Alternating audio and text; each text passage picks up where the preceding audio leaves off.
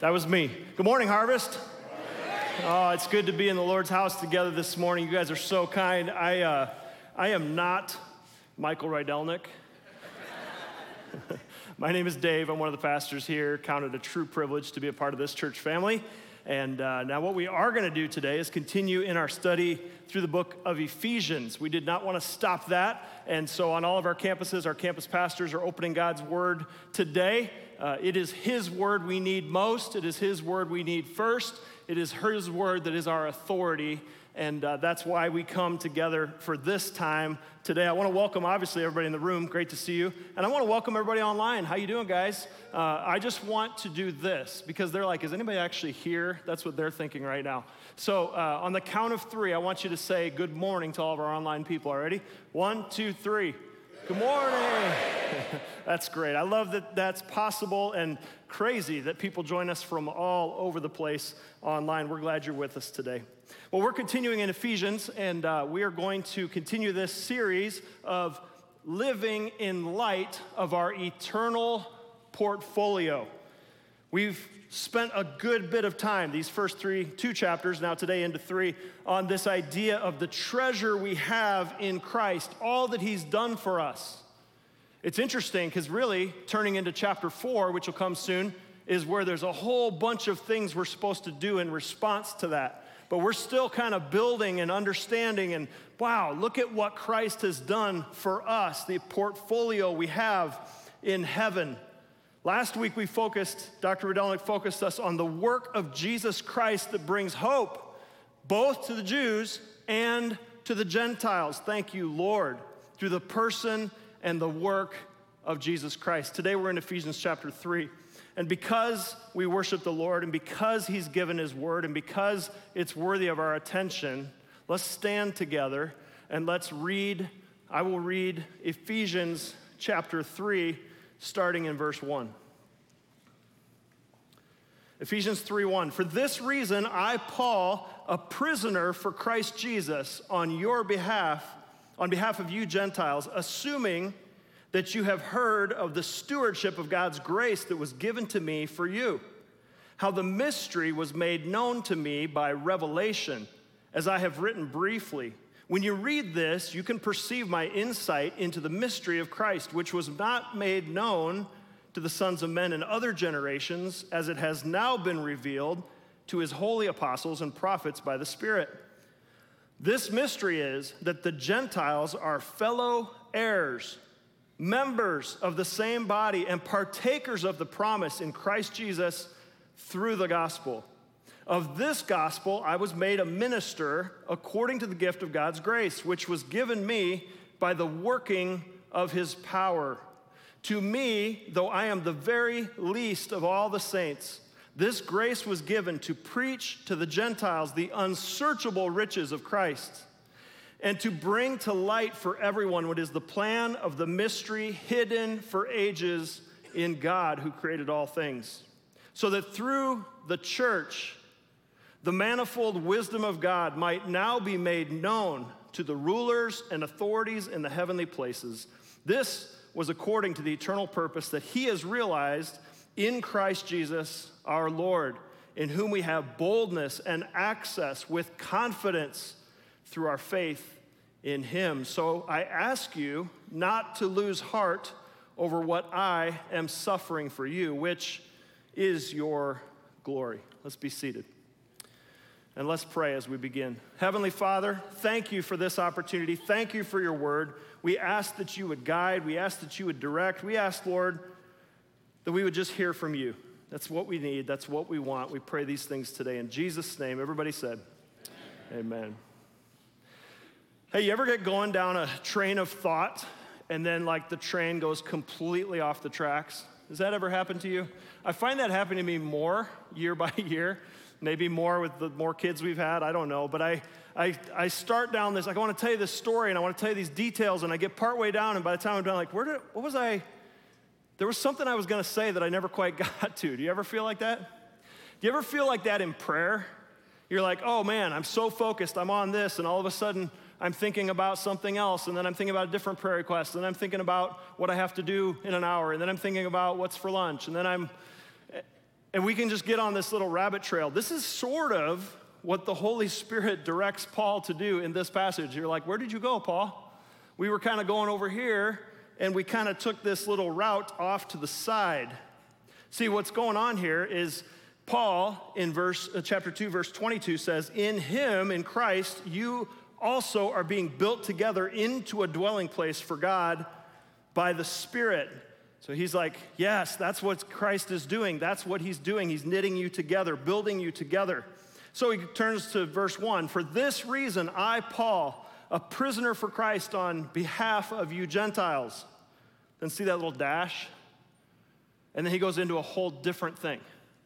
And then he comes back in verse 14 after this whole different thing we're going to look at today. And he says, For this reason I bow my knees before the Father. He's like, Oh, yeah, yeah. I was going to say something else, so let me get back to that. So, right now, it's sort of like this little Holy Spirit inspired detour we're going to go down a little side road for a second. And uh, anybody ever been to Hawaii in the room here? Anybody? Wish I could raise my hand. I'm told there's this place in Maui called the Road to Hana. Has anyone been on this road? Yeah, okay. Anybody get car sick? Yeah, same group. Okay, great. So this, uh, let me get out of the way. This road goes down along the coast of Maui and I'm told it is like the most gorgeous, beautiful views around every corner as long as you don't drive off the cliff on the next corner. But I've also told that when you get to Hana, it's sort of like, eh. It's the journey that is the thing. It's the road that has the beautiful views. And so, as we go through this today, I don't want you to miss the beautiful views that Paul's going to bring out uh, in these verses, okay? Here it is. In verse 1 through 13, Paul talks, takes us on a Holy Spirit detour, this side road, so that we can't miss this truth. And here's the title of the message today Made Known. Made Known. The mystery was made known to some so that the gospel would be made known to all. Let me say that again. The mystery was made known to some so that the gospel would be made known to all. Now look at verse 1 again. For this reason, I, Paul, a prisoner for Christ Jesus, on behalf of you Gentiles, assuming that you've heard of the stewardship of God's grace that was given to me, given to Paul for you, how the mystery was made known to me by revelation, as I have written briefly. When you read this, you can perceive my insight into the mystery of Christ, which was not made known to the sons of men in other generations, as it has now been revealed to his holy apostles and prophets by the Spirit. Okay? Now, Paul is going to spend some time here, and you saw it already three times the mystery, the mystery, the mystery of Christ. And that's our first point here. As God has made himself known, the mystery made known, Christ reveals the mystery even to me. Even to me. There's an amazing thing happening here, and I just want to take a moment to, to just pause and say, Do you understand who Paul was? Do you know anything about his story? Because, you know, we just saw a God at work story. Oh my goodness, Lord, you're changing lives through the power of the gospel of Jesus Christ. But if we had a God at work story from Saul, we could title it Saul to Paul. And uh, here's kind of what happened. I wouldn't call it a seeker story. Saul Saul was a Jew, and he had achieved status and position. He was a good Jewish man who did the right things. His Jewish resume was incredible. You want to read it for yourself? You can read Philippians chapter 3, verses 4 through 7. Paul was so good that he learned how to tell others the ways that they were wrong. You know that kind of good person? And uh, not so good. When a new group called Christians, the followers of Jesus, challenged the traditions of the Jewish righteousness and historic faith that he was so well versed in. Saul and his friends did not like that, and they went on the offensive.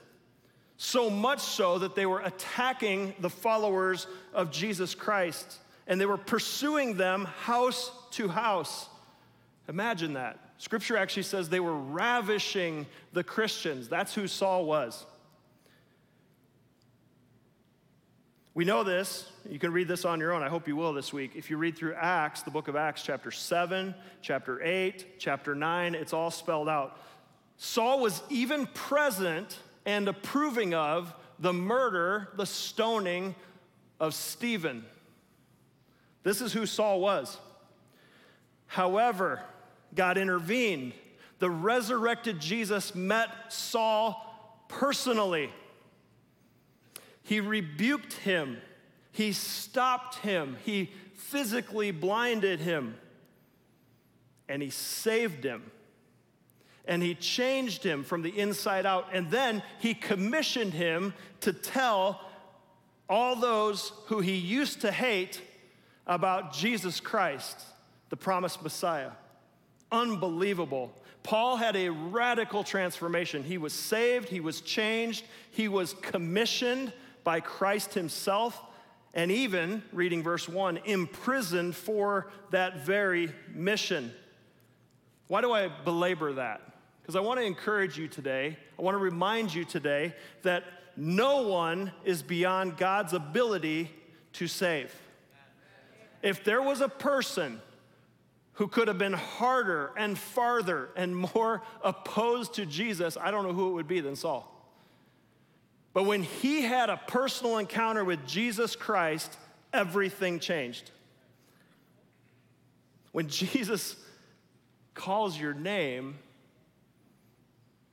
oh my, it's time to listen. It's time to pause. It's time to repent. It's time to turn. It's time to surrender everything to Him. And when God saved Saul, he changed everything in him. He changed his family, he changed his community, he changed all of his priorities. He even changed his name. No longer Saul, Paul, we read in Acts 13. Paul had a new mission given by God, and here it was to steward the grace of God and to share it with the Gentiles. This is what the Lord does, guys. When He saves us, even us, even me, even you, he says, okay, that's great for you, but that isn't actually for you. That's for somebody else. I'm entrusting you with the grace you've received so you will take it and share it with others. That's what Paul understood. That's what I need to understand. That's what you need to understand. I have a question for you. What grace have you received from the Lord? Have you been saved? Have you been forgiven? Have you been blessed? Have you been helped? Have you been strengthened? Have you learned some things? All of that grace you have from the Lord is to be shared with others. When God called Paul, he was commissioned by Jesus, and his life was no longer his own. He was saved in spite of himself. That's my story. And I hope that's your story too. We're not saved because of our, our resume, we're saved because of Jesus. Paul knew this so well, and he was commissioned by Jesus to carry that grace to others. So not only did God call Paul, but he called for a reason to make known the mystery, okay? That's the reason, to make known the mystery. Did you see it? Three different times in the span of six verses, this term mystery comes up. Now, let me just help with this for a second. Mystery does not mean an unsolvable puzzle. Uh, it does not mean something that you'll never really understand. That's not what mystery means here. It's certainly not mystical and it isn't ultimately mysterious. It doesn't mean intentionally vague or unknowable. And it's not just knowledge for a few that others will never get. Rather, here it is. Mystery in this context in Ephesians 3 means this something that was not formerly known that is now known. That's the mystery. That was not known until Christ revealed it to Paul and Paul revealed it to the Ephesians and in, here in this letter. Something not formerly known that is now known. See, what happened was this God gave even greater revelation than what he had given before. He revealed himself personally to Paul on the road to Damascus, and he revealed himself progressively through Scripture. He tells us more through Christ, he tells us more through the New Testament. This mystery is information that was not known that is now known. Now, what was known in the Old Testament? Well, a lot of things, right? Let me give you a few. Here's a couple things we know from the Old Testament God was the creator, right? Genesis. Uh, man is fallen, man is sinful. Man broke the relationship with God because of our sin. We know that God is holy and righteous from the Old Testament. We know God is a covenant God, a covenant he made with his chosen people, Israel. We know God is a redeemer from the Old Testament, and we know God promised a coming Messiah. Do you know that? All of those things were told to us through the Old Testament. So, what is this mystery? What is Paul referring to? The mystery is this that Jesus, Messiah, had come. And now, both the Jews and the Gentiles had a way, the exact same invitation to salvation to be united with Jesus Christ. This, as was well said last week in our message by Dr. Rydelnik, is a radical thought that the Jews and the Gentiles now had the exact same access to God through Jesus Christ. There was no preferential anything because of what Christ has done. You know, it's interesting. The Jews uh, in the early New Testament, they were a little bit confused about some of this stuff. And, and what they actually thought, some of them, was that you can be saved if you're not a Jew as long as you will adopt all of the practices that the Jewish people held. And this became a big issue in the church. In fact, you can read about it in Acts chapter 15. They had to get this all settled and straight. No, no, no.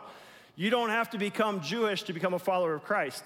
A Jew and a Gentile has the exact same access of forgiveness, of life, of hope, of eternal life with Christ through Jesus Christ. It was a mystery, not fully understood before, and now revealed through Christ. If God could save Paul, God can save you. I think we need to sometimes stop running and stop rejecting and, and recognize that Jesus is who he says he is. And he's done what only he could have done so that even Paul, even I, even you could be saved. We're not saved by our resume, we're not saved by our heritage, but through the blood of Jesus who died to pay the penalty for our sins. And here's the good news, guys your past identity doesn't determine your future when God intervenes through Christ. Can I say that again? Your past identity, your past story does not determine your future path when you have fully surrendered to Jesus Christ. Look at Saul. I don't even recognize him anymore. The guy who was approving of the murder of the followers of Christ is in prison because he's preaching Jesus Christ crucified on behalf of all. Wow. Our identity is completely changed, and the mystery is made known to Paul and to us. A second point in the text I see is this Christ unites with the mystery, okay? Christ unites with the mystery. Anyone can become family. Oh, I like this a lot. Look at verse 6. This mystery is that the Gentiles are fellow heirs, members of the same body, and partakers of the promise in Christ Jesus through the gospel. Okay, again, it's hard to maybe to get our head fully around this, but this is a massive, a cataclysmic, cataclysmic paradigm shift. Wait, you're telling me that there's equal access regardless of my history, regardless of my story, to be in Christ. Yes, that's exactly what Jesus revealed to, Paul, and Paul reveals here. God had revealed himself as the covenant making God of Israel, and he committed himself to be faithful to the Jewish people. He chose them, he loved them, he was their God, and they were his people. And God had revealed himself to them and promised them a future and a hope. You know, I don't know how you feel about church and what your experience is. I know some of you have only been here one, two, three times. We're so glad you're here. Others have been here for decades and you grew up in church. Some people have a bit of a spiritual lineage or a heritage, and it might feel like that's kind of a leg up. You know, they understand stuff I don't understand. And if we're honest, we tend to be kind of proud of our traditions. Oh, yes, I got saved as a child and I've walked with the Lord now for X number of decades. And if we're not careful, we can get confused and think that our the grace of God that might have given you a spiritual heritage is something more important than what Christ has done for us, and it is not. I went to this school. My parents did that. We belong to this group or that church, and we've been in church all of our lives. Please, loved ones, your spiritual heritage won't save you. Your spiritual heritage won't save you unless you've personally been saved by faith in Christ alone. Your parents' faith is not enough. Your church going history won't save, can't save, until it brings you to a place of personal surrender. I need a Savior. His name is Jesus. I confess Him as Lord because I need Him so desperately. But I love this. When you're in Christ, you are in His family. I don't know what your family was like.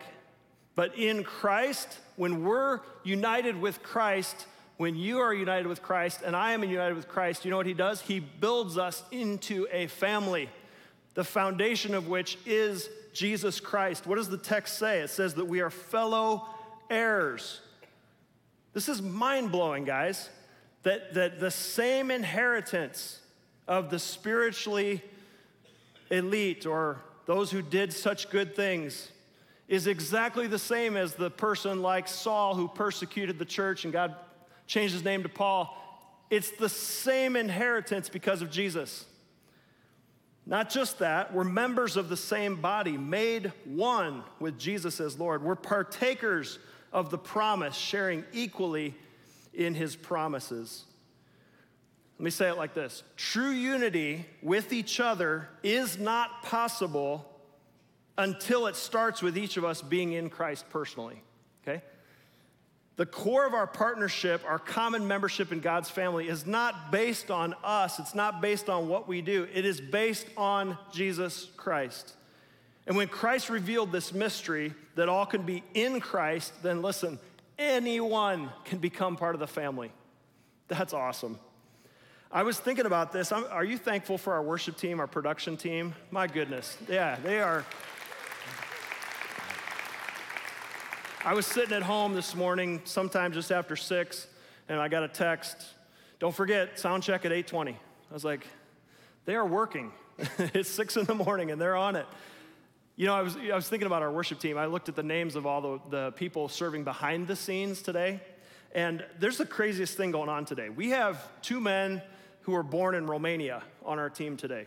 We have a man who was born in Zambia we have uh, a person whose heritage is Ukrainian, their parents are Ukrainian. We have uh, two different servants whose heritage is Mexican. And, and they're all serving the Lord Jesus Christ together this morning. Isn't that beautiful? And then, yeah, yeah. And, and we have somebody from Peoria who's a part of that team too. That's me. No, no, no. So, why do I say all of that? Why do I say all of that? Because a task is not enough to bring that group together. Okay? A to do list isn't gonna bring unity amongst those people. You know what brings unity amongst those people? Every single one understood their need of a Savior. And when they turned by faith to Jesus Christ, He said, Welcome to the family. You're united, and anyone can be, become part of the family because of the mystery revealed. And I'll just add to this none of them had earned their position and nobody had the inside lane to belong to Jesus. Nobody deserved it, nobody earned it. It's 100% the work of our Savior, Jesus Christ. So to belong to Christ is to be fully embraced as a part of His family. We're a part of the followers of Jesus Christ. No one is better than in the eyes of Jesus. No one is lesser than when they belong to Jesus. All of us who've been united with Jesus are united with each other because of him. But can I just ask, why do we sometimes struggle to treat each other like this? We can be united to Christ, and yet we struggle to be united together. I want to just challenge your thinking a little bit. I've observed this. Maybe you've observed this. I think there's degrees of how you welcome someone. Do you, I don't know, think about this with me. I think one degree of how you welcome someone is like this. You're walking down the, you know, the aisle in the lobby out here and you're like,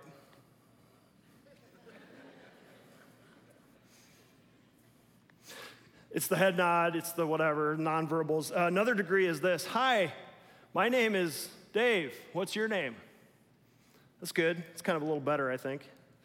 Here's another one. We might talk socially or casually. We might share some things that are happening in my life or your life. I think that's better. I think that's a better pursuit of the unity that the Lord has for us. I think we can do better than that. I think we can meet intentionally you know, I haven't talked to you in a while. Could we get together? Could we have a meal? Could we get coffee, hot chocolate, whatever you want? Uh, there's another degree to welcome someone personally. You know what? We'd love to have you in our home. Would you come and, and spend time with us and share our time and home and family? And then there's like this level refrigerator rights, you know? or maybe this was convicting to me remote rights, you know? Who gets to that's kind of convicting. I usually have the remote. Listen, here's why I say it. Here's why I say it. We're a part of the family of Christ if you're in Christ. And we are called to welcome each other as we've been welcomed in Christ. And I just want to say, wherever you're at in that continuum, you can tune it up. I meet new people here every week, and I often ask them, Hey, I've been here a little while. I don't know what it's like to be new. Can you tell me what it's like to be new? And you know what's really encouraging actually is they're like, this is a really friendly church. It really is. But, but can I just encourage you that you have a massive role to play in that? And you can be the, the uh, physical welcome in the name of Christ to someone who knows him or someone who maybe does not yet know him. Pursue it, guys. Unity is what we're called to. To experience the unity intended by Christ, let me just give you three things. To Number one, draw near to him continually. And I want us just to pause and just say this Thank you, Lord, for saving me. Let's try not to ever get past that sentence. Thank you, Lord, for saving me. Draw near to him continually. The second thing is this understand that you share the best realities with your brothers and sisters in Christ because we belong to Jesus. We're fellow heirs, we're members of the same body, we're, we're uh, sharing in the promises of Christ. Now, you, sometimes you have to remind yourself that this is true, guys. This world can be hard. This world can be discouraging. This world can, it does, oppose the purposes of Jesus Christ. But we have this opportunity to remind ourselves and remind each other whose we are and all that we have in Christ. And then just the third thing is this to embrace unity through sharing in our common purpose. Sharing in our common purpose. And that really takes us to the third point here. The third point is this, if you're taking notes Christ provides purpose through the mystery. What the church does today matters for eternity. Okay? Christ provides purpose through this mystery. What the church does today matters for eternity. Let's read from verse 7. Of this gospel, I was made a minister according to the gift of God's grace, which was given me by the working of his power. To me, though I am the very least of all the saints, that's what Paul wrote. This grace was given to preach to the Gentiles the unsearchable riches of Christ and to bring to light for everyone what is the plan of the mystery hidden for ages in God who created all things so that through the church, the manifold wisdom of God might now be made known to the rulers and authorities in the heavenly places. This was according to the eternal purposes that he has realized in Christ Jesus our Lord, in whom we have boldness and access with confidence through our faith in him. So I ask you not to lose heart over what I'm suffering for you, which is your glory. Now, the list is right there. I don't think I have to spell it out to you, but I, I jotted a couple things down. Paul was made a minister by the gift of God's grace. See, this is all under the heading of purpose. Purpose. This mystery gives us a new purpose. It did for Paul, it does for us. He's made a minister. He's to preach the unsearchable riches of Christ. He's to bring to light what is the plan of the mystery hidden for ages. How is that going to happen?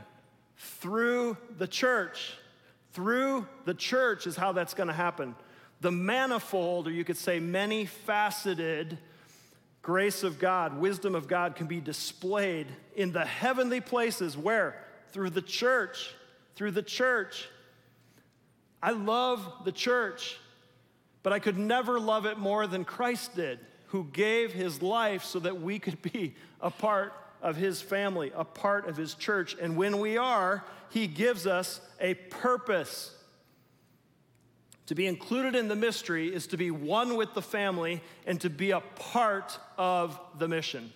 Okay? To be included in the family, excuse me, included in the mystery is to be one with the family and to be a part of the mission. It's the mystery made known. The mystery has been made known to some so that the gospel can be made known to all. This was true for Paul, and this is true for us too. God revealed the mystery to us, yes, for your benefit, yes, for your salvation, but there's a greater purpose, guys. We have the mystery of Christ revealed to us so that others can hear, others can know, others we don't know their names and have never met them can come to saving faith in Jesus Christ because they look at the church and say, Those are the followers of Jesus Christ. I'm excited about that. I love that. Now, my experience of church I would just offer to you is often shaped by my perspective of church. My experience of church is often shaped by my perspective of church. Do I view it as a Sunday thing? Well, it's that day. I should probably go over there again. Do I view my faith in Jesus just as a personal thing? You know, that's kind of private. That's kind of personal. I don't know why we would need to get together. Do I view it as the place I go when I'm in trouble? I hope you do come when you're in trouble, but not just when you're in trouble, that you live in the fullness of all God has for you within His church family. Or do we just see it as a bunch of people with shared beliefs, but we're just sort of doing our own thing and disconnected from each other? I hope not.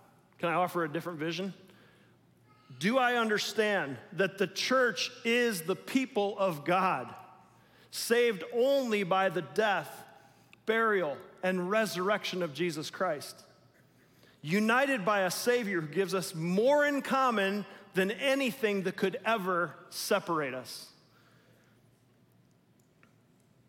For a mission that can change eternity. Wow. Christ provides purpose through the mystery. What the church does today matters for eternity. There's Loved ones, there's nothing better than to give your life for the mission that Jesus Christ gave his life for. There's nothing better. You will not find a greater sense of purpose or joy or significance or impact than to be about the things that our Savior gave us to do on His behalf. Oh, and uh, by the way, don't forget the opposition. Paul was where? Was, who was he? He was a prisoner of Jesus Christ, he says, on behalf of the Gentiles. Sorry, a prisoner for Jesus Christ on behalf of the Gentiles. There will be opposition. Expect it. There will be resistance. There will be critique. There will be persecution. Expect it but walk in the purpose that Christ has given to you. And in verse 13, I love it. I ask you not to lose heart over what I'm suffering for you. That's what Paul's perspective was. Yeah, I'm in prison. Yeah, it's not great. Don't lose heart. We're doing the thing we're supposed to do. We've been called by name by Jesus Christ. We've been united as his family. We've been given a purpose that can change eternity. There's going to be some opposition in that. Paul knew it, Paul was living it. I love this. I was reading and studying this week, and I read this quote by John Stott. It was a commentary on the book of Ephesians. And I really feel like it's right where we're living today, so I want to read this. Please listen. It's not on the screen, you have to actually listen. Okay? John Stott says this The major lesson taught by this first half of Ephesians 3 is the biblical centrality of the church. Some people construct a Christianity which consists entirely of a personal relationship to Jesus Christ with virtually nothing to do with the church. Others make a grudging concession to the need for church membership, but add that they have given up the ecclesiastical institution as hopeless. Now, it's understandable, even inevitable, that we're critical of many of the church's inherited structures and traditions. Every church, in every place, at every time, is in need of reform and renewal. Yes, Lord. Yes, Lord. Have your way.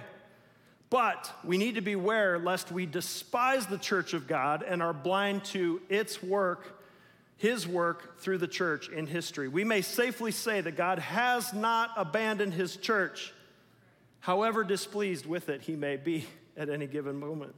He is still building and refining it. And if God has not abandoned it, how can we? It has a central place in his plan. The Church of Jesus Christ is central to history it is central to the propagation of the gospel, and it is central to Christian living.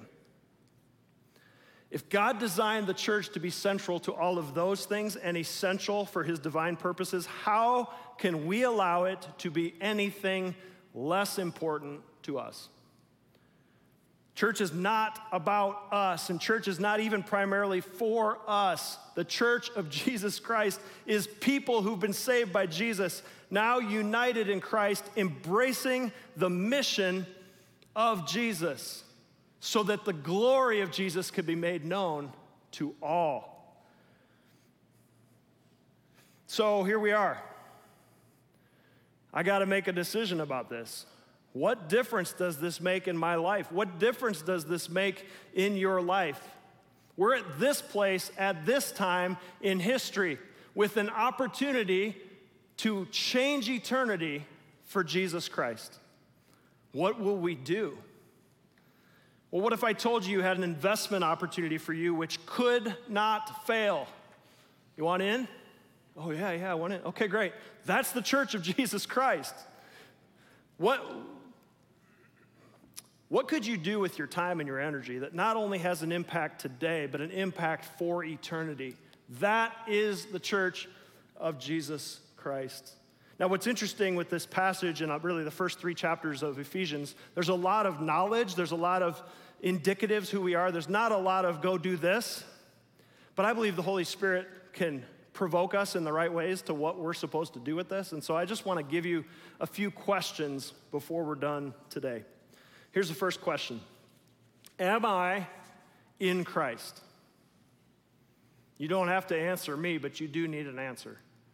Have you personally embraced Jesus' offer of forgiveness by faith? If you have not, why not now? What would prevent you from giving your life to Jesus Christ? Here's another question Am I living out the unity with other believers that's made possible because of my unity with Jesus? How is that going? How are you pursuing that? Here's a few more questions. Am I serving others? Am I connecting intentionally and investing in relationships with others who are in Christ? Here's a question Who am I praying for to come to faith in Jesus Christ? Here's another one Who am I praying for within my church family? We're supposed to bear one another's burdens. I hope you are. We'd love to pray for you. Am I welcoming others as I have been welcomed in Christ? What, what could be more in that for you? What could you do to contribute to the welcome that you've received? Are my prejudices keeping me from loving others well? What can I do this week to pursue greater unity with other followers of Jesus? Now, I don't know the answers to those, but that's for you to ponder. That's for us to embrace. That's for us to say, Lord, change me. Lord, use me. Lord, make me more about your purpose. The church of Jesus Christ is purchased by the blood of Jesus Christ. Even I'm saved because of Christ. Even you can be saved because of Christ. And then we're brought into this beautiful unity for the purpose of relaying the mystery to all. Lord, help us. It's what I want, it's what we want together. Let's pray. Heavenly Father, we do love you. We do need you. We do thank you for your word. We do thank you for divine detours that cause us to take a different route, that cause us to ponder the beauty of who you are and all that you've done for us. Lord, would you please have your way in the church of Jesus Christ? And would you please have your way in this church? That your name would be most, that your name would be highest, that eternity would be changed by us embracing and extending the mystery of Jesus Christ everywhere we go. Lord, we need you. We need you desperately. Do your work in our hearts, Lord, we pray. In Jesus' name, amen.